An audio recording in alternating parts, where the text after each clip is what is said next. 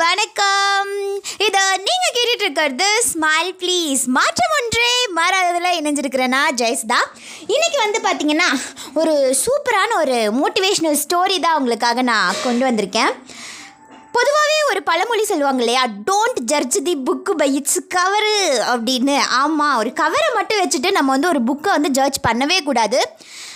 அதை ரொம்ப தெளிவாக விளக்குற மாதிரி இந்த கதை வந்து இருக்கும் அப்படின்னு நான் நினைக்கிறேன். ஒரு வயசானவர் ஒரு ஊரில் வந்து வாழ்ந்துட்டு வராரு. அந்த வயசானவர் பார்த்தீங்கன்னா அவர் வந்து வயசில் அதாவது வயசு பையனாக இருக்கும்போது பயங்கர ஒரு பணக்காரராக வந்து இருந்திருக்கிறாரு.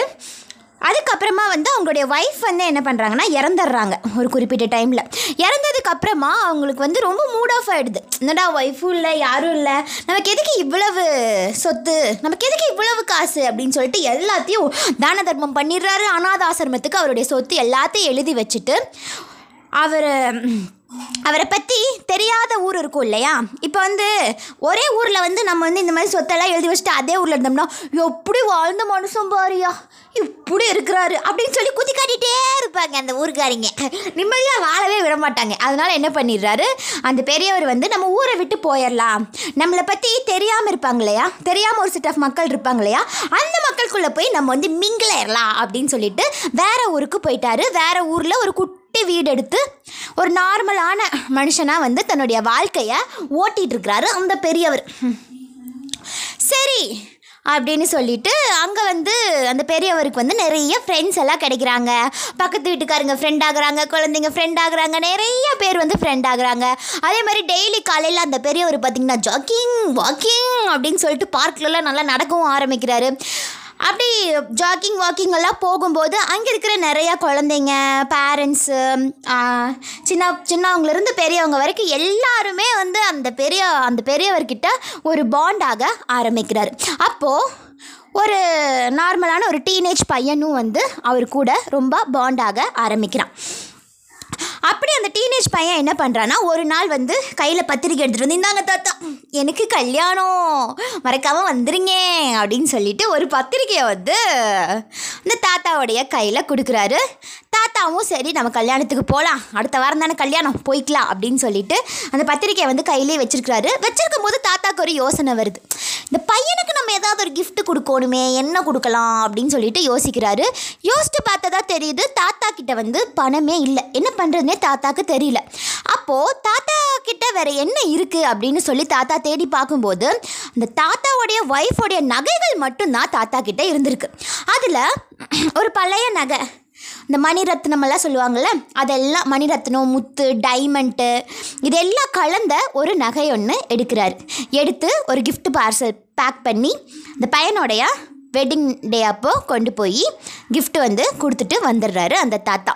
அதாவது அது வந்து எப்படி சொல்கிறது ஒரு டைமண்ட் நெக்லஸ் அப்படி சொல்லலாமா? ம். ஒரு டைமண்ட் நெக்லஸை வந்து gift கொடுத்துட்டு வந்துடுறாரு அந்த தாத்தா. உடனே என்ன ஆகுது அப்படின்னு பார்த்தீங்கன்னா கிஃப்ட்ஸ் வந்து மேரேஜ் அப்போ வந்திருந்தா என்ன பண்ணுவாங்க அடுத்த நாள்? அந்த கப்பிள்ஸ் ரெண்டு பேரும் சேர்ந்து வந்து கிஃப்ட்ஸ் எல்லாம் பிரிப்பாங்க இல்லையா? அப்படி கிஃப்ட்ஸ் எல்லாம் வந்து அந்த கப்பிள்ஸ் ரெண்டு பேரும் சேர்ந்து கிஃப்ட்ஸ் எல்லாம் அப்படியே பிரித்து பிரித்து பிரித்து பிரித்து பார்க்குறப்போ இந்த தாத்தா அனுப்பின கிஃப்ட்ஸையும் பிரித்து பார்க்குறாங்க. பிரித்து பார்த்த உடனே பார்த்தீங்கன்னா அந்த தாத்தா அனுப்பினது வந்து டைமண்ட் நெக்லஸ் டைமண்ட் நவரத்னம் இதெல்லாம் கலந்து செஞ்ச ஒரு நெக்லஸ் அது. அது ரொம்ப பழைய காலத்து நெக்லஸ் ஏன்னா அவங்க ஒய்ஃபோட நெக்லஸ் அப்படின்னா வந்து அது பழைய காலத்து நெக்லஸாக தானே இருக்கும். ஸோ அது வந்து ரொம்ப பழசாக இருந்துச்சு. பார்க்குறதுக்கே என்னடா இது? இந்த தாத்தா இப்படி பழசாக கொடுத்துருக்குறாரு அப்படின்னு சொல்லிட்டு அந்த பையனுடைய ஒய்ஃப் வந்து மூஞ்சியை ஒரு மாதிரி சுருக்கிக்கிறான்.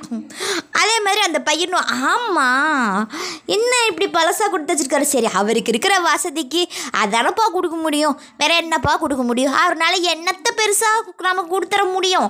அப்படின்னு சொல்லிட்டு அந்த நெக்லஸ் வந்து ஒரு பொருட்டாகவே எடுத்துக்கலாம். ஏன்னா அது பார்க்கறதுக்கு வந்து ரொம்ப பழசாக தெரிஞ்சுது அப்படின்னு சொல்லிட்டு அதை ஒரு ஓரத்தில் அவங்க வீட்டில் கொண்டு போய் கிடாசிட்டாங்களாமா. அட லூசு பயலுங்களா அது டைமண்டுடா டைமண்டு அப்படின்னு நான் இருந்தால் அங்கே சொல்லியிருப்பேன். அவங்களுக்கும் தெரியாமல் போச்சு. அது ஒரு பொருட்டாவே எடுத்துக்காம ஒரு ஓரத்தில் கொண்டு போய் வீசிட்டாங்க. ஐம்பது நாள் போச்சு அறுபது நாள் போச்சு எழுபது நாள் போச்சு இப்படியே நாட்கள் போய்கிட்டே இருக்கு. அதே இடத்துல அந்த நெக்லஸ் வந்து கிடந்துக்கிட்டே இருக்கு. ஒரு நாள் என்ன ஆகுது? அந்த பையனுடைய ஃப்ரெண்டுக்கு வந்து மேரேஜ் இப்போது ஒரு சில டைம் வந்து நம்மளுடைய பர்த்டேக்கு கிஃப்ட்ஸ் வந்துச்சுன்னு வைங்களேன். அந்த கிஃப்ட்டை நல்லா பத்திரமா வச்சு அதே கிஃப்ட்டை கொண்டு போய் என்னுடைய இன்னொரு ஃப்ரெண்டுக்கு பர்த்டேனா அந்த ஃப்ரெண்டுக்கோட பர்த்டேக்கு அப்படியே கொண்டு போய் கொடுத்துருவேன். ஏன்னா நமக்கு வந்து காசு செலவாகக்கூடாது இல்லையா? அந்த மாதிரி கஞ்சத்தனம். இந்த மாதிரி வந்து நிறைய பேர் வந்து பண்ணுவாங்க. அவங்களுக்கு வந்து கிஃப்ட்டை அப்படியே பத்திரமா வச்சுட்டு அப்புறம் வேற ஒருத்தவங்களுக்கு கொண்டு போய் அந்த கிஃப்ட்டை வந்து கொடுத்துட்றது நமக்கு காசும் செலவான மாதிரி இருக்காது. அந்த கிஃப்ட்னால நம்மளுக்கு எந்த யூஸும் இல்லை அப்படிங்கிற மாதிரி ஒரு இது. அதே மாதிரி இவங்க என்ன பண்ணுறாங்கன்னு பார்த்தீங்கன்னா அந்த நெக்லஸ் அவங்களுக்கு கிஃப்ட் வந்துச்சுல்ல இந்த நெக்லஸ்னால ஒரு பிரியோஜனமும் இல்லையே. எதுக்கு இடத்த காத்துட்டு கிடக்கிறதுக்கு? நாம் எடுத்துகிட்டு கொண்டு போய் நம்ம ஃப்ரெண்டுக்கிட்டையாவது கொடுப்போம்னு சொல்லிட்டு அந்த நெக்லஸ் எடுத்துகிட்டு போய் நல்லா பாலிஷ் பாலிஷ் பண்ணுற மாதிரி பண்ணாமல் ஒரு கலர் பேப்பர்லாம் வச்சு சுற்றி அந்த நெக்லஸை வந்து ஒரு கிஃப்ட் பாக்ஸில் போட்டு பேக் பண்ணி அவனுடைய ஃப்ரெண்டோடைய மேரேஜுக்கு கொண்டு போய் அந்த நெக்லஸை வந்து கொடுத்துட்டு வந்துடுறான் அந்த பையன். ஒரு ரெண்டு நாள் கழித்து அந்த பையனுடைய ஃப்ரெண்ட் வந்து கால் பண்ணுறானா டேய் ரொம்ப நன்றிடா அப்படின்னு சொல்லிட்டு. உடனே அந்த பையன் வந்து கேட்குறான் எதுக்குடா நன்றி சொல்கிற அப்படின்னு. அந்த பையன் ஆமாம் பின்ன நீ சும்மாவா? நீ கொடுத்த நெக்லஸ் வந்து இந்த மாதிரி டைமண்ட் நெக்லஸ்டா அப்படின்னு சொல்லியிருக்கான். உடனே அவனும் கேட்குறான் அது எப்படி சொல்கிற அதுதான் கொஞ்சம் பழசாக இருந்துருச்சே உனக்கு எப்படி தெரிஞ்சுது? அப்படின்னு சொல்லி அவன் கேட்குறான் உடனே வந்து அவன் சொல்கிறான் நான் வந்து ஃபஸ்ட்டு ஃபஸ்ட்டு கிஃப்ட் வந்த உடனே நாங்கள் பிரித்து பார்க்கும்போது கிஃப்ட் வந்து ரொம்ப பழசாக இருந்துச்சு. நெக்லஸ் வந்து ரொம்ப பழசாக இருந்துச்சு. என் ஒய்ஃப் கூட திட்டினா என்ன உன் ஃப்ரெண்டு கொஞ்சம் கூட அறிவே இல்லாமல் இப்படி ஒரு கிஃப்ட்டை கொடுத்து அனுப்பியிருக்கான்? அப்படின்னு. அப்போ தான் நான் சொன்னேன் என் ஒய்ஃப் கிட்ட இல்லை இல்லை அப்படியெல்லாம் என் ஃப்ரெண்டு பண்ண மாட்டான். இவ்வளோ பழைய கிஃப்ட்டு கொடுத்துருக்கான்னா இதில் ஏதாவது ஒன்று இருக்கும். அதனால தான் அவன் இவ்வளோ பழசாக இந்த கிஃப்ட்டை வந்து கொடுத்துருக்கான். இதை அப்படின்னு சொல்லிட்டு நான் கொண்டு போய் அவங்க ஒய்ஃப் இருக்கான்ல அந்த ஃப்ரெண்டோட ஃப்ரெண்டோட ஒய்ஃப் இருப்பாங்கள அவங்களுடைய ஒய்ஃபோடைய அப்பா வந்து ஒரு வைர கடை வியாபாரியாம் அவங்கக்கிட்ட கொண்டு போய் காமிச்சப்போ அது வந்து உண்மையான டைமண்ட் நெக்லஸ் தான் அப்படிங்கிறது வந்து தெரிஞ்சிச்சுடா. ரொம்ப தேங்க்ஸ்டா அப்படின்னு சொல்லிட்டு அவன் வந்து இவன்கிட்ட சொல்கிறான் உடனே இவனுக்கு வந்து ஒரு மாதிரி ஆயிடுச்சு. ஐயோ என்னடா அப்படின்னு. உடனே அவன் கூடயே சேர்த்து ஒரு வார்த்தை சொல்கிறான் நீ இவ்வளோ பெரிய டைமண்ட் நெக்லஸ் கொடுத்ததுக்காக மட்டும் நான் உன்னை வந்து தேங்க்ஸ் நான் உனக்கு வந்து தேங்க்ஸ் சொல்லலை. நான் எதுக்காக உண்மையாக தேங்க்ஸ் சொல்கிறேன் அப்படின்னு பார்த்தேன்னா இவ்வளோ பெரிய டைமண்ட் நெக்லஸை கொடுத்து நீ எவ்வளோ பெரிய அன்பை என்கிட்ட வெளிப்படுத்தியிருக்கடா? எவ்வளோ விலை உயர்ந்த ஒரு பொருளை கொடுத்து உன்னுடைய லவ்வை வந்து எனக்கு எப்படி எக்ஸ்போஸ் பண்ணியிருக்க? நான் கூட உன் மேரேஜுக்கு சின்ன கிஃப்டாக தான் கொடுத்தேன். ஆனால் நீ இவ்வளோ பெரிய கிஃப்ட் கொடுத்து உன்னுடைய உ- எனக்கு உன் மேலே இவ்வளோ லவ் இருக்குது நான் உன் மேலே இவ்வளோ ஃப்ரெண்டாக இருக்கேன். அப்படிங்கிறத வந்து ப்ரூவ் பண்ணிட்டேடா மச்சான். தேங்க்யூடா மச்சான். அப்படின்னு சொல்லிட்டு ஃபோனை வந்து வச்சிடுறான். உடனே இந்த பையனும் அந்த பையனுடைய ஒய்ஃபும் ஐயோ இப்படி அந்த தாத்தாவை தப்பாக நினச்சிட்டோமே அப்படின்னு சொல்லிட்டு ரொம்ப ஃபீல் பண்ணுறாங்க அவங்களுக்கு அந்த டைமண்ட் நெக்லஸ் கிடைக்காம போனதை நினச்சி இன்னுமே ரொம்பவே ஃபீல் பண்ணுறாங்க இதுலேருந்து என்ன தெரியுது அப்படின்னு பார்த்தீங்கன்னா don't judge the book by its cover மக்களே. இப்போ ஒரு விஷயம் வந்து பார்க்குறதுக்கு நல்லா இல்லை அப்படின்னு வைங்களேன் அது வந்து வர்த்தில்லை அப்படின்னு சொல்லிட்டு ஆயிராது. எப்போவுமே அது வந்து ஆகாது இப்போது நிறைய பேர்த்துடைய லுக்ஸை வச்சு நிறையா சொல்லுவாங்க. இப்போ ஒருத்தவங்க பார்க்குறதுக்கு ரொம்ப அழகாக இருக்காங்க அப்படின்னா அவங்களால எல்லாமே முடியும்னு நினைக்கிறது. கொஞ்சம் நம்மள மாதிரி கொஞ்சம் டஸ்கி ஸ்கின்னா அப்படி இருந்தாங்க அப்படின்னா இந்த புள்ள கொஞ்சம் கருப்பாக இருக்கே இந்த புள்ளனால எதுவும் முடியாது அப்படின்னு நினைக்கிறது. அதெல்லாம் வந்து பண்ணவே கூடாது. Don't judge the book by its cover அப்படிங்கிற விஷயத்த வந்து இந்த கதை வந்து உங்களுக்கு உணர்த்தியிருக்கும் அப்படின்னு நான் நினைக்கிறேன்.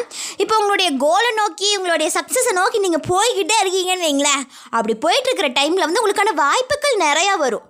இது சின்ன வாய்ப்பு. இதை யூஸ் பண்ணி நான் எப்படி இது பண்ணுறது அப்படின்னு நினைக்காதீங்க.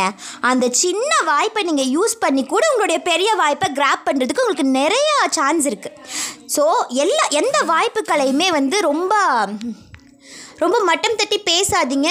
ஒரு மாதிரி நினைக்காதீங்க அப்படின்னும் நான் வந்து இந்த இடத்துல சொல்லிக்கிறேன். இந்த மோட்டிவேஷ்னல் ஸ்டோரி உங்களுக்கு ரொம்ப பிடிச்சிருக்கும் அப்படின்னு நானே ஒரு முடிவுக்கு வந்துட்டு இன்னொரு ஒரு சூப்பரான ஒரு ஸ்டோரியில் உங்களை மீட் பண்ணுறேன் பாய் ஃப்ரம் ஜெயசுதா இதை நீங்கள் கேட்டுட்ருக்கிறது ஸ்மைல் ப்ளீஸ் மாற்றம் ஒன்றே மறதது